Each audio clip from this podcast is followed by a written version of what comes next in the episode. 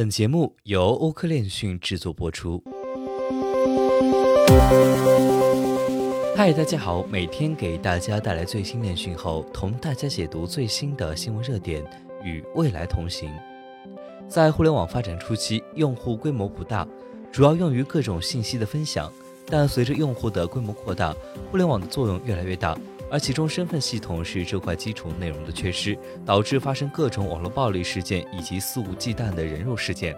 因此，身份系统逐渐开始建立起来，将人们在网络上的身份与现实中联系起来。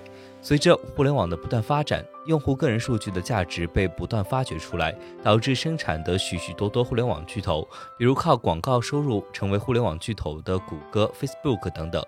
那么在今天的新闻热点中呢，我们就同大家聊一聊什么是去中心化的数字身份。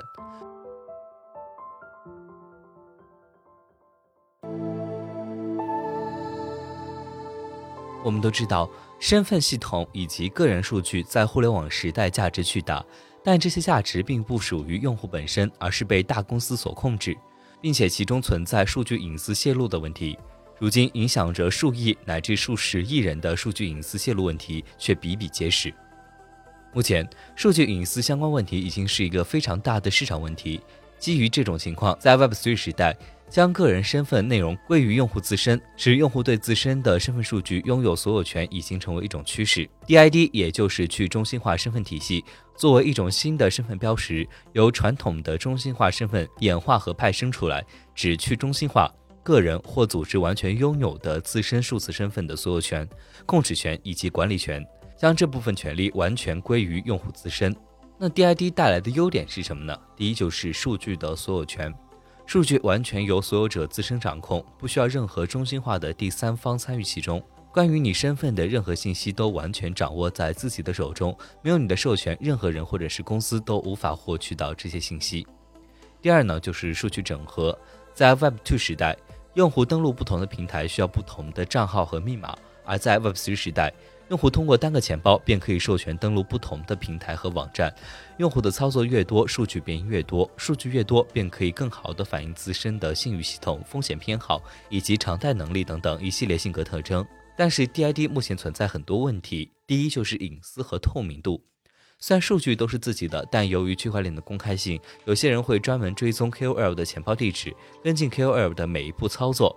对于大多数人来说，让别人知道自己的账号资产和各种操作，甚至可以和本人线下对应起来。对于个人来说，极端情况下，自身的安全也可能会出现问题，有时还需要面对舆论压力以及道德谴责。当然，新注册账号可以部分避免这种情况。第二就是数据量的庞大。由于区块链的不可篡改以及永久性，使得用户的数据会非常庞大，各种信息混合在一起，有效信息的筛选呢会变得非常困难。对于想要用用户数据来进一步有效利用的其他公司来说，难度会大很多。第三就是监管的问题，新技术的出现一般会出现各种法律法规短时间跟不上的问题。那我们都知道，DID 作为一种呢底层的基础设施，有更多的价值，其实并不来自于自身，而是基于产生的一系列数据所产生的价值。接下来，我们就来说一下市场上存在的一些相关应用。首先是钱包，对于大家来说最熟悉的应该就是钱包，用于各种交易以及网站的授权登录。虽然目前不像交易平台那么暴力，但作为 Web3 的入口是必不可少的一环。第二就是凭证类。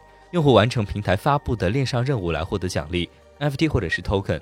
第三就是声誉系统，用户在特定的生态系统中创建身份，并进行彼此交流，通过用户自身的链上行为以及数据增加自身的声誉。此外，还有域名系统 ENS，将链下身份与链上身份相结合的提供商，将数据应用于 DeFi 信用借贷，甚至是治理等方面的各个应用。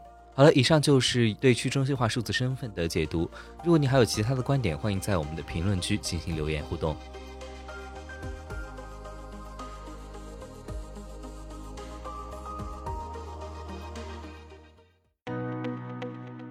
本期节目就到这里。如果您想了解更多关于区块链行业资讯，可以在微博、Twitter、Telegram 及欧科链讯官网上找到我们。明晚六点半再见。